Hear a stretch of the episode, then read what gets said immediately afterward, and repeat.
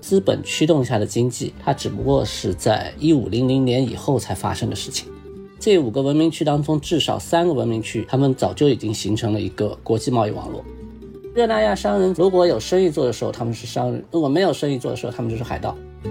因此，一个独立自主的个人的诞生，这个是现代市场经济最重要的一个特质。商业的模式可以有很多种，但是现代市场经济它只是在一套特定的规则系统下面运作的经济模式。大家好，欢迎收听由大观天下志制作播出的播客《东腔西调》，我是何必。最近几个月以来，大家都在关注一个很重要的话题，就是我们政府出台了一系列反垄断的措施，来针对互联网企业做一系列的整治。那么在这一过程中，大家都非常关注一个话题，就是互联网这些企业，它一方面在产品上承担着社会最基础的一系列的功用，像我们每天都在用的社交软件微信，以及我们出入公共场所每次都要出示的健康宝。但是运行这些服务的背后的企业，它的初始目的都是要去追逐利润，所以在社会公共服务和私人利润之间会有一定的张力，都会引发一系列的担心。这个担心最基础的就是我们的日常生活会不会被互联网资本逐渐的控制。与此同时，越来越多的年轻人也逐渐感觉到互联网大厂的工作，每天的九九六让他们身心疲惫不堪，于是就逐渐衍生出了对于互联网资本对于个人的剥削的一系列的讨论，以至于网上开始出现呃非常极端的声音，要强调去声讨资本，要去声讨互联网大企业。那么我们究竟如何去理解资本这样一个东西，以及由此而带来的我们如何去理解商业，去理解市场？那么今天我们请到复旦大学经济学院的方钦老师，和我们来共同探讨一下对于现代经济这样一个运行的最基本的最基础的这个概念，资本这个东西到底是什么。方钦老师跟大家打个招呼。嗯，大家好，我是方钦。哎，方老师，聊到资本这个话题，咱们在基础教育阶段接受了很多的这些政治课的教育，会告诉我们，在世界近代以来的历史中，资本主义是近代世界历史的一个主轴。那在这个过程中，有发展，有剥削，也有反抗，从而构成了我们现在对于整个世界的理解。那您作为一个经济学专业出身的老师，呃，您能不能从专业的角度给我们现在日常如此热烈讨论的资本这个概念做一个比较清晰的定义，以及这个东西到底在我们日常的生活中现实中扮演着一个什么样的角色呢？实际上我这样觉得吧，我们日常当中大家所说的资本和我们经济学家在我们的教科书上面所写的那个资本，它的基本概念的含义实际上是不太一样的。所以呢，当普通民众或者说社会上面批判资本也好，或者是在讲一些关于现代经济、现代资本控制人的生活等等这些话语的时候，经济学家一般是很少做回应的。两百多年前是这样，现在还是这样。所以要讲清楚这个资本到底是什么，实际上我们应该从不同的层次、不同的方面来讲这个问题。首先我想先澄清一点，有时候大家会把商业和资本两个东西混为一谈。在现代社会，说商业说资本这两个东西是结合在一起的，或者说它们实质上就是一回事，这个实际上没有太大问题。但是如果把时间往后倒推几千年的话，那么就会发现完全不是这么一回事情。我们现在通常说的资本，或者说有资本所主导的现代经济，有资本所驱动的现代经济，这个是一个很晚近才出现的一种现象。从历史学的角度来说，不说资本主义吧，因为资本主义这个词出现的更晚一些，我们说这种资本驱动下的经济，它只不过是在一五零零年以后才发生的事情。所以在经济学当中，通常我们很少会把资本和现代经济这两个东西直接挂钩在一起，尽管在现代经济组织当中，资本它是一个很重要的要素。我们一般会把这个称作为一种现代市场经济，或者说是直接称呼为是现代经济，而不会说这个是一种资本主义或者是资本经济。所以要澄清楚资本到底是什么，资本在我们现代社会当中到底扮演什么样的角色。我想首先我们先要把资本或者说现代市场经济和我们通常说的商业贸易这样一种更宽泛的更日常的用语先给它做一个小小的区分。因为人类从事商业贸易的历史，按照现有的考古学的证据来说，已经有上万年的历史。从新石器时代晚期开始，我们就知道出现了一些地区性的交换，这个就是最早的商业贸易的证据。但是我们说资本主义，或者说资本家，或者说大型的资本的组织，这些东西出现，那这个是很晚才有的事情。所以商业存在了数万年的历史，但是资本所驱动的这种经济形式，它的存在才只不过只有区区几百年而已。因此在这个意义上来说，在资本驱动下的现代市场经济，它完全就是一个现代世界的场。老师，这里非常有意思，就是您说资本驱动的市场经济是一个现代世界的产物，但是我们一般来说都会认为说，我们之所以进入现代世界，是因为资本主义这件事情开始了一个新的人类的历史阶段，所以您把它当做一个现代世界的结果，而我们呃大部分会认为说，这可能是现代世界的一个起因。假如我们回到您刚才说的一个很关键的节点上，以一五零零年地理大发现为一个节点的话，那么此前人类的商业贸易以及通过商业形成的一个个区域性的市场，和一五零零年以后人们开始同样还有商业贸易，同样还有地区性的交换，甚至是全球性的交换。那它背后有一个全新的动力，就是对于资本的增值的追求这件事儿，他们前后有哪些非常关键性的改变呢？你提出的这个问题实际上也就是我后面想要讲，它是一个结果还是一个起因，这个是取决于一个视角的问题。以一五零零年为界限之前的商业模式，实际上全世界无论是东方还是西方，大致上和我们现在看到的一些基本的日常的经济贸易现象，从表面上来看的话是没有太大区别的。这个实际上也是现在经济学当中，特别是在做量化史学的时候非常容易犯的一个错误。因为从量化的指标上来说，前现代世界的商业贸易和现代世界商业贸易除了一个规模上的大小的区别以外，其他没有什么区别。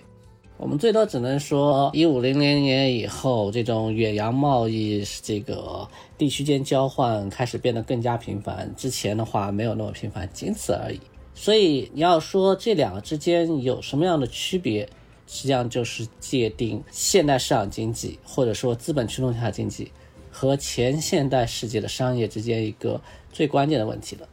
因为从直觉上来说的话，我们都知道前现代世界的商业交换和我们现在所身处的这个现代世界当中的这种经济形态到底是什么样不一样呢？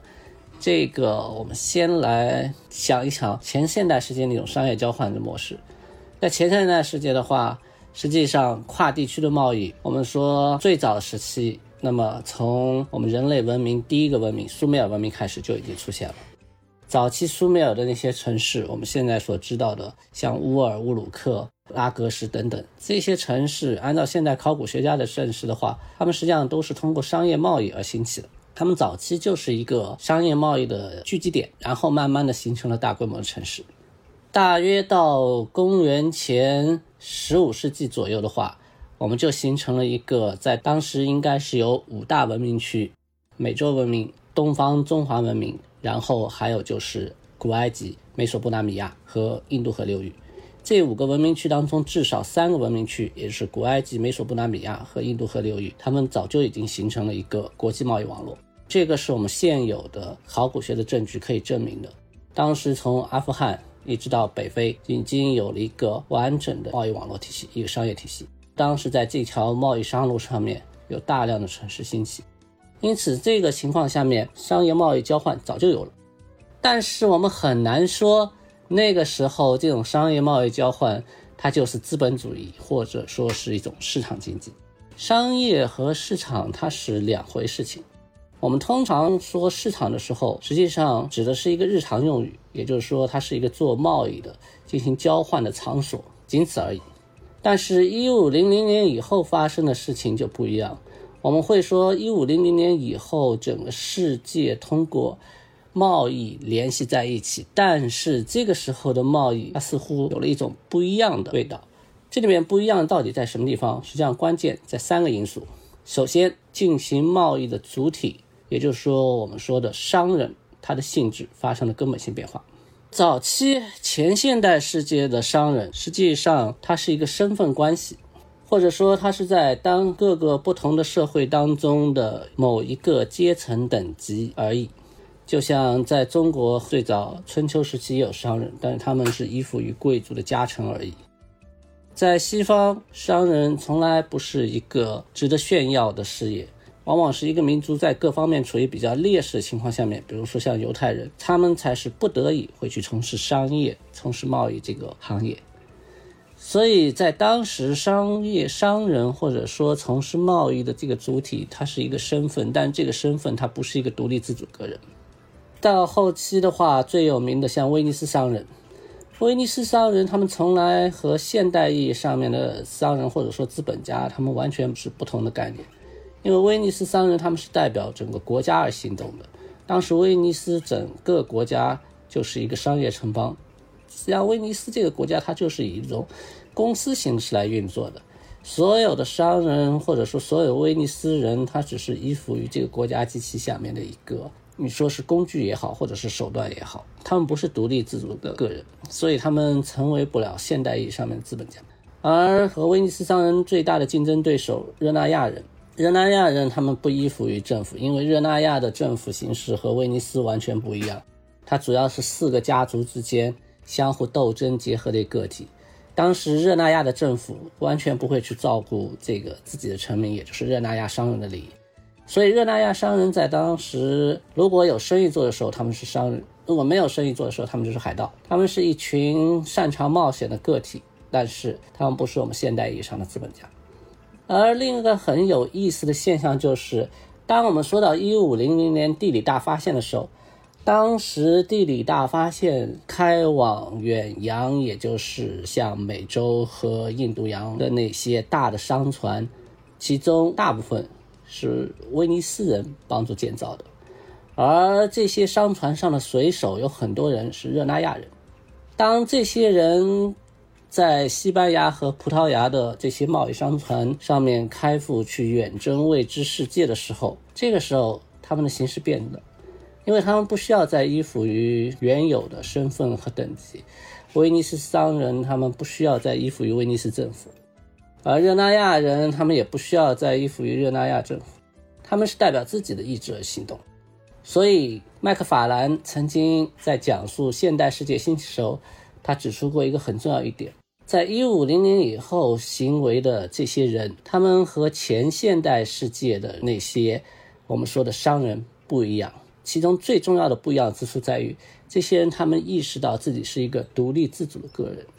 他们不依附于其他的社会阶层。在这一点上面最显著的特征或者说最重要的一个证据，就是当时西班牙的征服美洲的模式。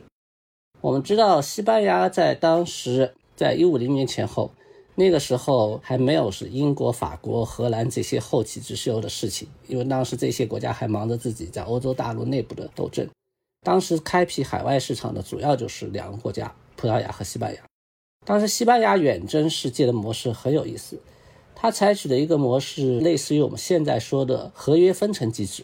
当时去远征美洲的那些人都是在西班牙国内最底层的那些人，混得非常不好，但是西班牙的整个社会阶层固化又特别的严重，他们基本上在自己西班牙国家内部上升到社会阶层上层的这个内部晋升的通道基本上已经被堵死了。在这种情况下面，他们才会想到去外面的世界闯一闯。然后他们采取模式，当时西班牙王室和这些冒险者，他们采取模式就是一个合约分成机制，他们会签署于一个类似于一个我们现在说的契约，一个合同。这个合同是一个分成合同，这个分成合同里面大致包含主要内容就是征服美洲征服下来土地归西班牙王室，而这个土地上面所获取的所有利益由征服者和西班牙王室之间进行一个按比例的分成的分配。这个合同机制表面上我们用现在的目光来说，你可以说它是一个瓜分世界，或者说是一个殖民者的一种对于殖民地的一个利益剥削等等，这些价值判断词汇你都可以用上去。但是从我们经济学角度来说，这个是完全不一样，它改变了一个个人或者说在现代经济当中的一种行为主体，它在这个合同当中就已经诞生了，它是一个有独立的权利意识的个体。这些个体它和前现代商人之间最大区别在于，它不依附于任何社会阶层，相反它获取的利益，它所通过它自己的努力获得的利润，无论这个努力你用现代眼光来说那是合法还是不合法，它通过自己的努力获取利润，证明它自己身份，并且为他个人获得了权利。因此一个独立自主的个人的诞生，这个是现代市场经济，或者说这个是资本家最重要的一个特质，这是第一个。第二个要素就是现代市场经济不是一个仅仅是一个商业交换而已，它是保障商业交换的一系列规则构成的，这样你可以说它是一个制度的综合体，或者说是一连串的制度的集合。为什么这样说？这里面涉及到的最典型的例子就是英国的例子。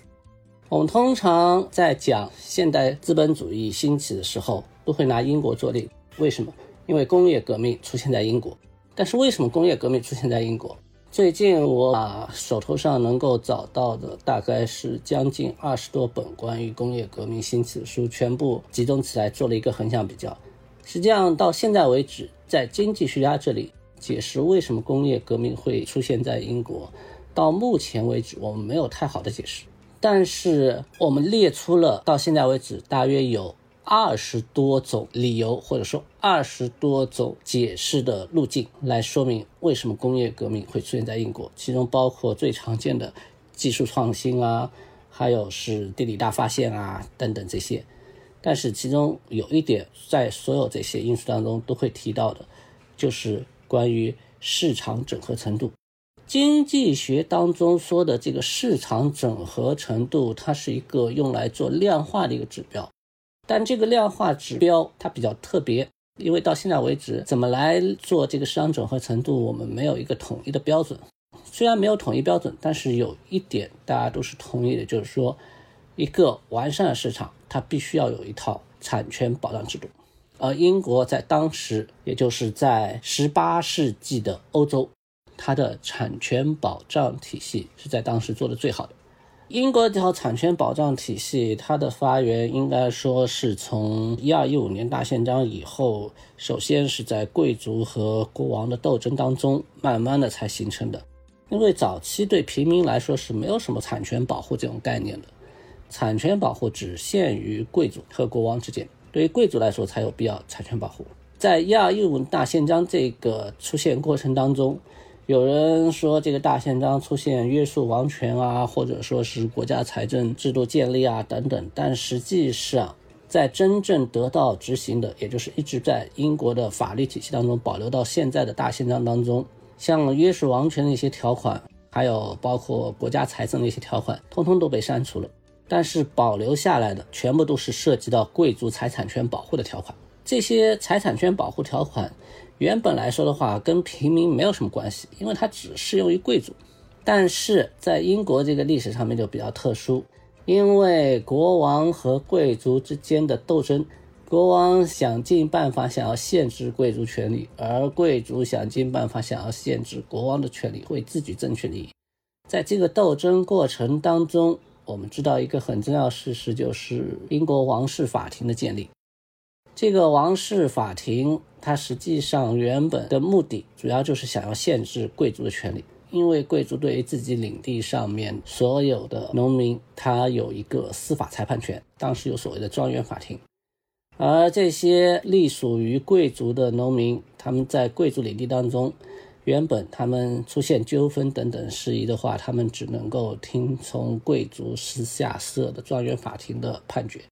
但是当王室法庭建立以后，国王说，如果你们对贵族的判决不满意的话，那可以到我这来诉讼。好，在这个情况下面，通过这个方式实际上就是削弱了贵族的司法权利。这个本来就是一个贵族和国王之间斗争的事情，但是王室法庭要来判决这些平民案例的时候，通常这些纠纷往往都涉及到财产权的纠纷。那么它是用什么样的规则来裁定这些财产权纠纷呢？最终原本是适用于贵族的那些财产权利保护的那些制度，慢慢的逐渐的被分化了，可以适用到平民身上。然后这时候我们可以看到英国历史上一个非常特殊也是非常重要的一个事件的发生，就是产权保护机制从贵族下降到了平民。这个是一个非常重要的机制，因为在市场交易过程当中，前市场交易有各种形式，你可以说是我们按照规则来办事情，你的这个货物要明确有归属权，然后交易以后这个产权转让，这是我们现代市场经济的要求。但是呢，我们也知道在现代社会在前现代社会都普遍存在的就是不按照规则来办事，我们按照其他的，你说是潜规则也好，或者是一种人情关系也好，这样一种商业模式，这个也是广泛存在的。如果是这种商业模式情况下面，是没有办法形成我们后来说的资本主义的经济的。也就是说，现代市场经济或者说资本主义经济，它的形成很重要一点，它是有相应的产权制度下面才能够形成的这样一种经济模式。而这套经济模式在英国的实践经验当中，我们可以清晰看到，有了一套产权保障制度，才有了一套现代市场经济运作的形式。所以第二点，资本主义经济或者说现代市场经济，当然我不断的反复在这两个词汇当中来切换，因为对于经济学家来说，我们更加喜欢用的是现代市场经济词。现代市场经济它的第二个重要的要素就是，它是由一系列制度、规则、约束下面的一种经济模式。商业的模式可以有很多种，但是现代市场经济它只是在一套特定的规则系统下面运作的经济模式。有了在这套经济模式下面行为的独立自主的个人，有了一套规则体系，那么最重要的现代市场经济诞生的第三个要素，就是我们能够保障这些在市场当中活动的个人他的权利，我们能够保障这些约束市场行为的规则能够得到有效实施。那么这个保障的条件就是我们要有一套管理、监督以及在某些情况下面进行惩罚的组织机构，也就是现代市场经济下的政府。政府作用在现代市场经济过程建立当中是最困难的一点，因为我们能够看到历史当中，实际上特别是在西欧，在工业革命之后，各个国家都进入到现代市场经济过程当中，但是政府它发挥作用并不是非常明确的。嗯，有些国家它成功了，但是更多国家实际上是失败的。英国是一个典型的成功的例子，它的成功是有很多的因素促成的，但是像法国、西班牙这些国家，它实际上就是失败的例子。所以现代市场经济它的出现，它实际上是三个要素作用的一个结果。首先，一个独立自主的行为个体；第二个，一系列保障现代市场经济有效运行的制度，其中特别重要的是产权制度；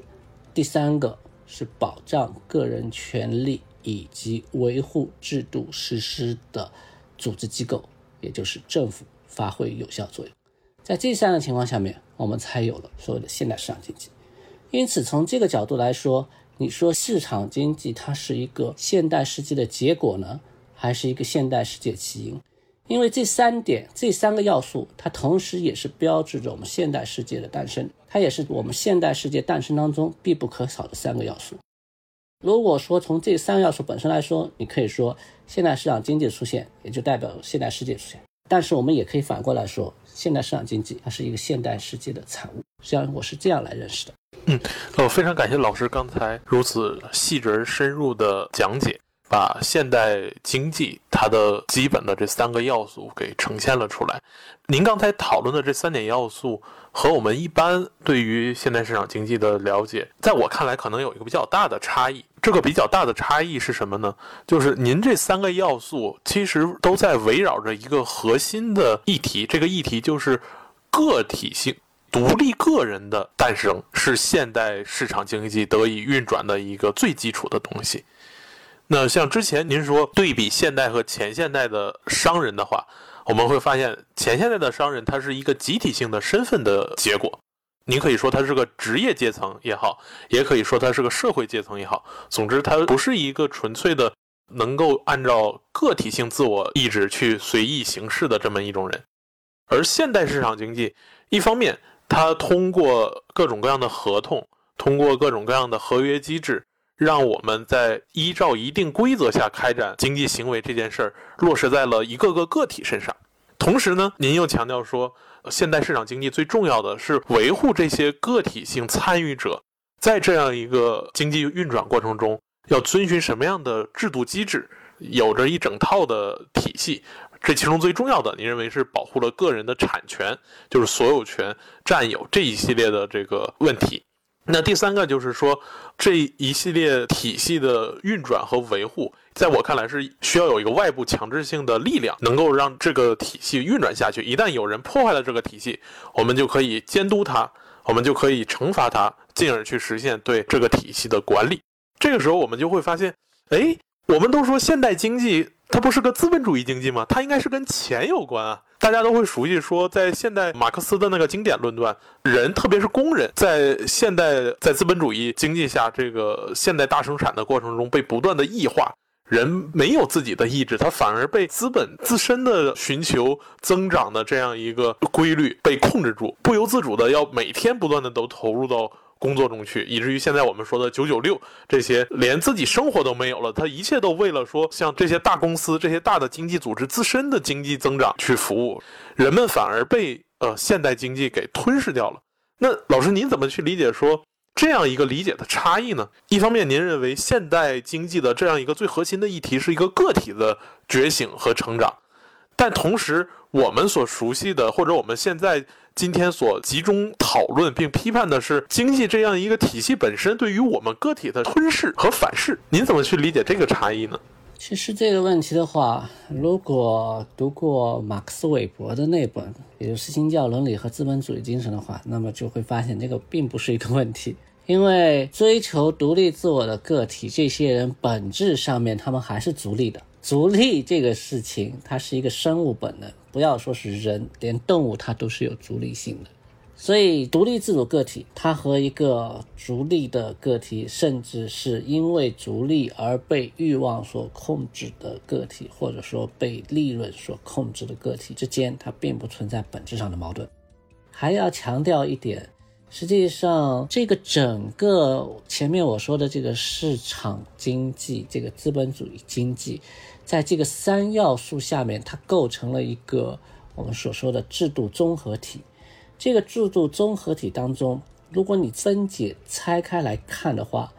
你说在这个制度综合体当中，个人也好，企业也好，政府也好，他们是不是都是一个追求利益最大化的个体？那么我可以这样说，如果把利益这个概念界定的足够宽泛的话，也就是说它不光包括金钱，包括欲望，也包括一种精神上追求，包括慈善利他等等。如果你把它给做一个最宽泛解释的话，那么我可以明确告诉你，在这个制度综合体当中，每一个行为主体，个人也好，企业也好，政府也好，它都是利益最大化的主体。因为对于政府来说，实际上刚才你把政府当做一个外在强制性力量，但在我们经济学当中，我们不会把它当做一个外在强制性力量。呃，当然有很多经济学家现在也是这样来解释的，但这个纯粹是一种误解。政府它绝对不是一个外在强制性力量，因为政府它自己要活下去。从古到今，前现代世界的国家也好，皇帝也好，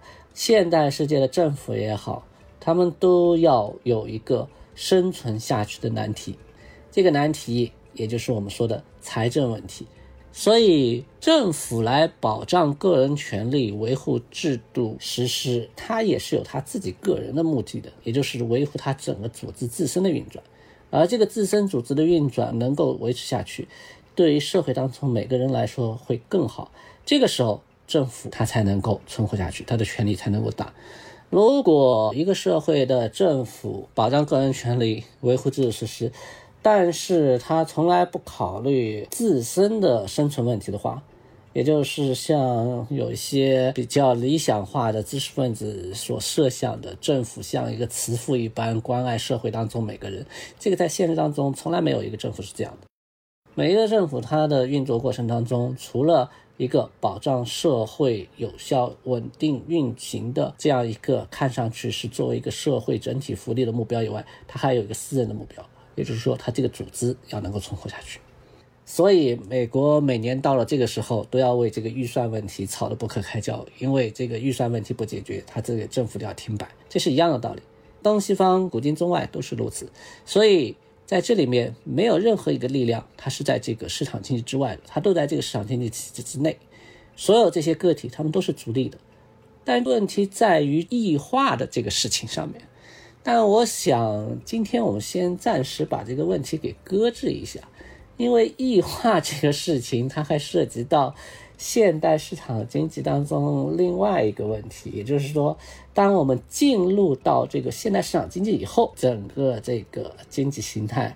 它发展到我们现在这个社会，它产生了一些关键性的变化。所以我想把这个话题暂时先放一放，今天我们先讲从现代市场经济这个诞生，也就是说这个资本主义经济诞生的时期，在当时来给大家做一个界定的话，那么我会说它是一个制度综合体。最后概括来说的话，我想这样来说吧，商业交换、商业贸易在人类历史上面的话它始终都存在，但是要注意是商业它有很多种形式，资本主义经济、现代市场经济它只是在这个许多这种形式当中的一种，但是从我们经济学的角度来看的话，至少它是我们现代社会当中从目前来说它是一个最好的形式。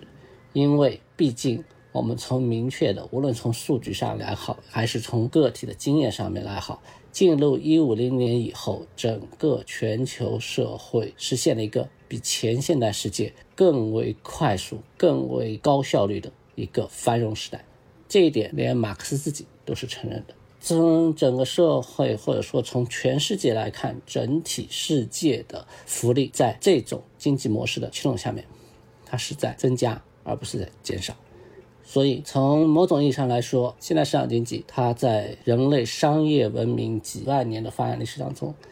从我们经济学角度来说，它是一种 gift， 它是一种赐福，而不是一种灾难。但是如果要说像马克思提出那个疑问，有没有比这种经济更好的形式？也许有，但是直到现在为止，我们现在这个社会仍旧处在工业革命以后所塑造的这样一种市场经济的形态之下。在目前这个形态上来说的话，那么这种资本驱动下面的经济模式，我们暂时还没有找到一种更好的替代方案。嗯，好，谢谢老师。从您刚才对于现代经济这样一套体系的信心来说的话，可以看出您对于现代市场经济本身有着比较强的信任。那回到咱们开头最核心的这样一个问题，就是到底什么是资本这个问题，您今天着重讲了说呃，要区分开我们一般日常所讨论的这个资本的概念和经济学会严格界定一个资本的概念，先要区分他们俩，进而呢，由经济学比较严谨的这个资本概念它背后的历史衍生的这样一个过程去讨论说、呃、现代商业经济或者现代市场经济这个东西是怎么来的。那您也说后续可以再进一步的去发挥去延展那现代市场经济呃，给我们带来的各种各样的限制，或者是带来各种各样的让我们感觉到的不舒服。最后您能不能用一个比较简短的概括来去为我们之后的讨论开个头，就是我们回到资本这个概念上，